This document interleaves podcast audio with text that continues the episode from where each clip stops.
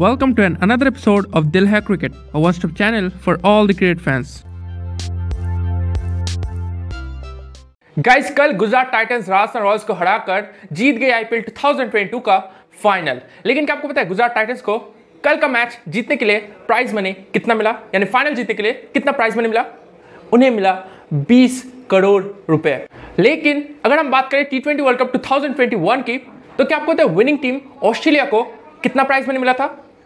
उन्हें मिला था सिर्फ़ तेरह करोड़ रुपए। यू नो एक सोचने वाली बात है कि टी ट्वेंटी वर्ल्ड कप 2021 के विनर को मिला तेरह करोड़ रुपीस, और यहाँ पे आईपीएल 2022 के रनर्स अप यानी राजस्थान रॉयल्स को मिला 12.5 करोड़ रुपीस। आप ही सोच सकते हैं कि एक ऐसी लीग जिसमें इंडियन प्लेयर्स खेलते हैं और कुछ फॉरेन प्लेयर्स खेलते, उसकी प्राइस मनी एक ऐसे टूर्नामेंट जिसमें देश भर के प्लेयर्स खेलते हैं जैसे India Australia West Indies England Pakistan उससे ज़्यादा कैसे हो सकती है? सिर्फ़ एक ही कारण निकल कर आता है कि हम फ्रेंचाइजी लीग को ज़्यादा महत्व दे रहे हैं as compare to international cricket जो कि दरअसल गलत है।